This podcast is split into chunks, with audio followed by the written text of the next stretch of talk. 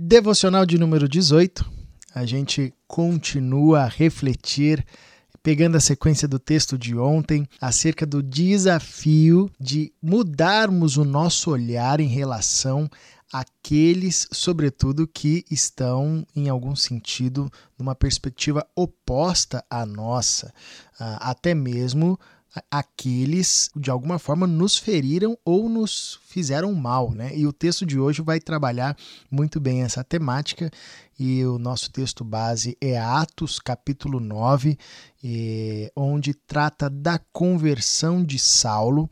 Eu vou fazer um recorte aqui do versículo 10 até o versículo 16, mas eu convido você a ler é, todo esse relato da conversão de Saulo até o versículo 31, onde você vai ter aí uma visão aprofundada do que aconteceu com Saulo, que deixa de ser Saulo para ser Paulo. Nós conhecemos muito bem a história de Paulo, do apóstolo Paulo. Ele era antes um perseguidor do evangelho, mas teve um encontro profundo com Cristo a caminho de Damasco, onde ele estava indo, inclusive, para perseguir e prender uh, os discípulos de Jesus, mas esse encontro transformou a sua vida e a sua caminhada literalmente. Porém, é, algo que às vezes a gente não trabalha muito ou não se atenta muito é que antes de Paulo é, se tornar quem ele se tornou, um grande missionário, enfim, ele teve que ser acolhido no seio da comunhão dos discípulos de Jesus, da igreja a quem ele perseguia. E isso é claro no texto de Atos, né? Não foi realizado num primeiro momento com bons olhos, né? Você imagina um cara que, que perseguia a igreja e se converte e agora ele está no meio da igreja. Qualquer pessoa com mínimo de inteligência iria pensar que isso é uma estratégia, né? É, é, um golpe, um espião. É um espião entre nós, você acha? Vamos fazer isso, né, gente?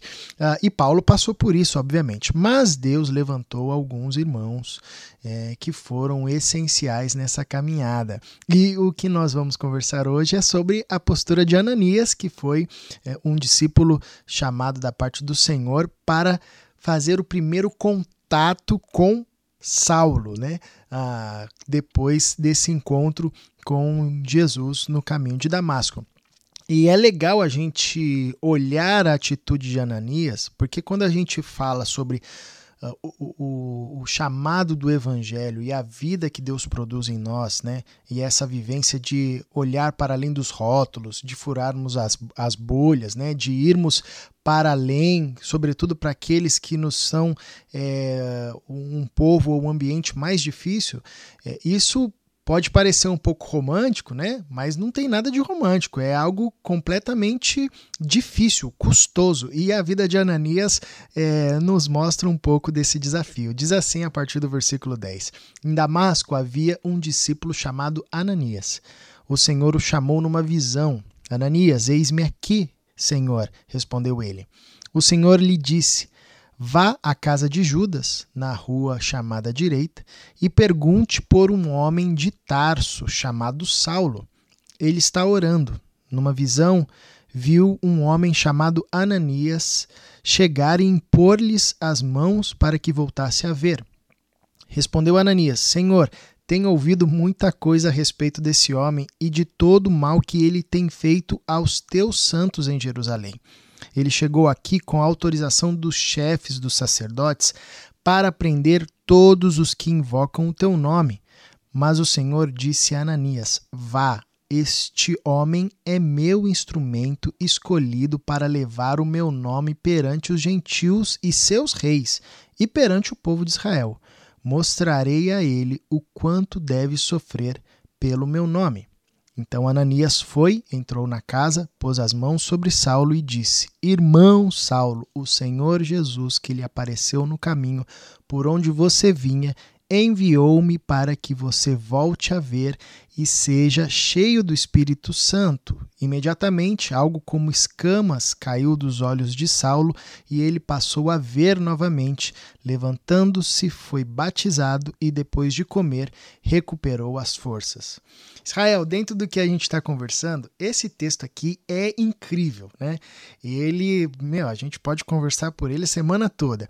Uh, mas como a gente não tem tempo, vamos aos destaques. O que que te chama a atenção nesse texto, onde o pano de fundo, como eu já disse, é a conversão de Saulo, aquele que antes perseguia a igreja, agora tem um encontro com o Senhor da igreja, a quem ele perseguia, e passa por essa experiência de ficar cego devido à visão que teve do Cristo, aquela luz que irradiou não apenas os seus olhos, mas atravessou seu coração, a sua alma, enfim.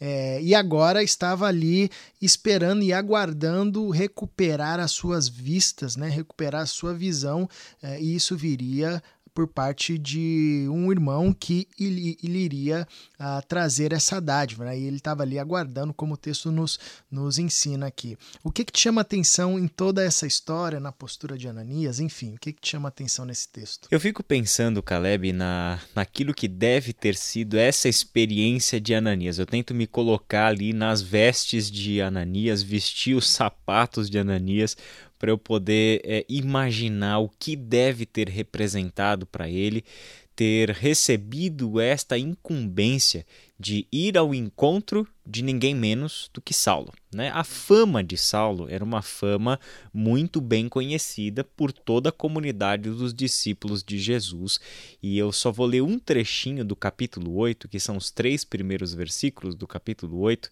para a gente dimensionar um pouquinho o que representava Saulo naquele tempo. E Saulo concordou inteiramente com a morte de Estevão. Começamos bem já, né? Saulo está ali no apedrejamento de Estevão. As vestes dos homens que estavam ali apedrejando Estevão ficaram aos cuidados de Saulo e ele estava ali consentindo, concordando inteiramente com a morte de Estevão. Mas o texto segue. Uma grande onda de perseguição começou naquele dia e varreu a igreja de Jerusalém. Todos eles, com exceção dos apóstolos, foram dispersos pelas regiões da Judéia e de Samaria. Alguns homens devotos vieram e com grande tristeza sepultaram Estevão. Saulo, porém, procurava destruir a igreja. Ia de casa em casa, arrastava para fora homens e mulheres e os lançava na prisão. É, eu acredito, claro, que Ananias deve ter tido lá, Caleb, na, no texto que você leu, aquela sensação de, primeiro, autopreservação. Ananias olhou e viu em Saulo um risco para sua própria vida e para a vida dos seus familiares, isso com toda certeza, né? Mas algo além disso poderia também estar e certamente estava na mente de Ananias. É quem Paulo representava, né? Quem este homem representava? Ele representava a liderança judaica que desde o início do ministério de Jesus estava ali no calcanhar do Messias o tempo todo, buscando uh, pegá-lo em algum erro, pegar alguma heresia que ele dissesse, pegar alguma blasfêmia que ele cometesse e dessa forma sentenciá-lo à prisão e para a morte. E a gente sabe que Jesus perdeu a sua vida desta forma, Jesus foi crucificado por causa disso. Pouco tempo antes, como a gente leu, Estevão também foi. Nós temos uma liderança que não é uma perseguição de Instagram aqui, uhum. né? Não é uma perseguição de Facebook. Não é um cancelamento, é, né, das redes é, sociais. Exato, não é um, o julgamento público e cancelamento uhum. das redes sociais. Nós estamos falando de uma, de uma liderança violenta que atentava contra a vida destes homens e dessas mulheres porque seguiam a Jesus, porque era visto por eles como homens e mulheres hereges, seguindo um herege, seguindo um líder que não representava a liderança oficial do povo e o nome deste homem era Jesus. Então Saulo representava tudo de ruim que havia na liderança judaica e também a impiedade destes homens em condenar à morte aqueles que não estavam andando na linha desenhada pelas autoridades judaicas daquele tempo. E aí Ananias tem uma experiência da conversão de Saulo, mas principalmente, né, Caleb, da ação de Deus na história, que olha para todos os seres humanos divididos nos seus grupos, organizados nas suas rixas, prontos para derramar o sangue uns dos outros em nome das suas verdades, em nome das suas doutrinas, em nome das suas ideias, da sua posição social, seja lá o que nós seres humanos somos capazes de fazer e meios pelos quais podemos agir. Deus olha para tudo isso e olha com compaixão. Olha com olhos de misericórdia olha tanto para aquele que tem o chicote nas mãos, quanto para aquele que tem as suas costas rasgadas por aquele chicote, como dois sujeitos, alvos da sua misericórdia e da sua graça. E Deus precisa que o seu povo esteja preparado para isso, para agir em todo e qualquer momento, porque pode ser que Saulo esteja precisando da gente né? Aquele que está na posição de liderança das autoridades, alguém que representa o chicote dos mestres judeus, ou pode ser também aquele irmão necessitado, carente, que está no outro lado da coisa, com as suas costas marcadas, como o próprio texto que você disse aqui, né? O apóstolo Paulo logo, logo experimentaria o chicote nas suas costas por causa de Cristo, né? Ele, ele aprenderia o que seria necessário sofrer em nome do Cristo. Ele, de perseguidor, passaria para o, o lado do perseguido e aprenderia na sua própria experiência, mesmo sendo o perseguido agora é atuar para o bem, salvação e reconciliação com Deus daqueles que agora são os perseguidores. Não era apenas uma experiência no sofrimento, pelo sofrimento em si, mas era o sofrimento físico, emocional e os seus conflitos interiores de ter que pregar o Evangelho e desejar o bem daqueles que eram seus opositores e aqueles que representavam a perseguição que transformação uhum. e que olhos abertos que Deus quer promover em nós, né? É incrível. É, é, a gente pode aplicar esse texto no nosso contexto, né? A partir de uma pastoral de Ananias, né? A gente tem que ter uma postura pastoral conforme Ananias. É um cara que passa batido, a gente pouco é, fala dele, né? É. Mas que, é, que temor e que submissão à autoridade de Deus, né? Porque assim, meu amigo, vamos, vamos aqui, sejamos sinceros, né? É, pensa num inimigo seu que Deus diz para você, vai lá agora, recebe ele, ora sobre ele, impõe as mãos. Você diz, cara, esse cara ele destruiu a minha vida, destruiu minha família. Você lendo aí o capítulo 8, né? A gente às vezes faz sempre uma leitura romântica, né, do, dos textos, mas quando diz que Paulo entrava na Saulo entrava na casa das pessoas, lançava-os fora, lançava-os na prisão, não é que ele chegava e falava, oi gente, tudo bem, é, por obséquio eu vim aqui pedir a, a, cooperação. Ele puxava as mulheres pelo cabelo, ele levava essas pessoas a socos e pontapés. É, e, e, você vê o Ananias com uma postura, obviamente, no primeiro momento, conversando com Deus, o que seria muito comum, né? Obviamente, é, e a fé cristã não nos exclui dessa possibilidade de diálogo. Senhor, é isso mesmo? É esse cara mesmo, né? Porque de fato é algo, é, num primeiro olhar, impossível, improvável, mas depois ele se submetendo. Isso me ensina muito, Israel, acerca de, de um temor que a gente deve conservar sobre a vida do ser humano, né? Sobretudo numa época de cancelamento ou numa época onde nós é, nos livramos muito fácil das pessoas, né? Eu fico pensando alguém que, que nesse tempo de perseguição tivesse orando piedosamente a Deus para que matasse Saulo. Né? Senhor, tira Saulo daqui, por que, que o Senhor não mata ele? que seria, vamos lá, uma, uma oração nesse contexto desse povo entendível, né?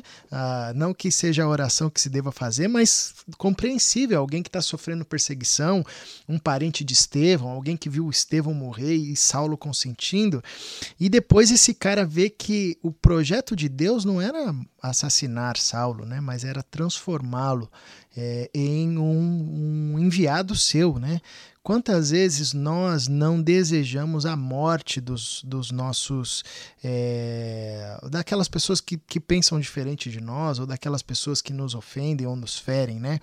É, e, e a gente não, não se dá conta que esse não é o movimento de Jesus, né? O Jesus, ele deu a vida pelas pessoas, né? Pelos seres humanos. Ele não é, intenta tirar a vida dos seres humanos, mas ele deu a sua própria vida para que pessoas como Saulo, os mais improváveis dos improváveis, pudessem experimentar um encontro tão transformador e se tornar quem se tornou. Eu fico imaginando Ananias depois, décadas depois, vendo o fruto que Paulo deu, né? Eu fico imaginando no seu coração ele pensando, meu Deus, quem diria que aquele cara que consentiu na morte de Estevão, é, que perseguiu e tocou o terror, se tornou esse fruto, levou o evangelho para Roma, né? O evangelho chegou em Roma, é, como o Senhor tinha dito para Ananias: é, Eu vou levantar e ele será o meu instrumento para levar o meu nome perante os gentios e seus reis e perante o povo de Israel. Meu, isso é incrível, né? É, e é possível que a gente tenha esse mesmo espírito. E eu acho que esse é um desafio para nós exercemos, exercermos uma postura à semelhança de Ananias, com coragem, com ousadia, com temor à ordem de Deus e à autoridade de Deus, é, sendo instrumento de condução àqueles que antes perseguiam, mas que agora uh, por graça de Deus, vão passar a ser perseguidos pelo Evangelho. É, Caleb, isso é realmente o nosso desafio, até mesmo porque, né, se nós não cultivarmos essa pastoral do Ananias, como você falou, a gente precisa pensar, né, quem exatamente permaneceria de pé em toda a humanidade e em toda uhum. a história se Deus estivesse nos avaliando e nos julgando segundo as inclinações do nosso coração, segundo as convicções e segundo as ações pelas quais nós temos vivido. A gente sabe qual é a resposta. Né? Então é nisso mesmo que a gente entende em que consiste a graça e em que consiste o poder transformador do Evangelho. Vamos orar? Vamos orar. Paizinho, assim como o Senhor levantou Ananias para ser um instrumento de promoção de vida, promoção de comunhão, promoção de reconciliação na vida de Paulo, a gente também deseja seguir esse ministério. Como nós precisamos de homens e mulheres engajados nesse ministério, de reconciliar aqueles que antes perseguiam e que agora, por tua graça, foram chamados e convocados a serem instrumentos nas tuas mãos para proclamação da mensagem que antes tentavam barrar ou deter. Nós temos ao longo da nossa história uh, muitos desencontros, alguns nos machucam profundamente e nós queremos, Deus, seguir esse ministério de sermos instrumentos de reconciliação, com sabedoria, preservando a vida sempre, cuidando uns dos outros, segundo a tua ordem e a tua orientação, pois a ação de Ananias não veio da sua cabeça, mas foi uma orientação sua, uma ordem sua, e nós também queremos assim seguir. Dá-nos essa graça, nos ajude, nos fortaleça, trabalhe o nosso caráter para que sejamos instrumentos da tua paz, instrumentos nas tuas mãos, para reconciliarmos aqueles que estão ah, distantes, estão longe, juntamente com aqueles que agora ah, partilham da mesma fé no Cristo. É o desejo do nosso coração, em nome de Jesus. Amém. Amém.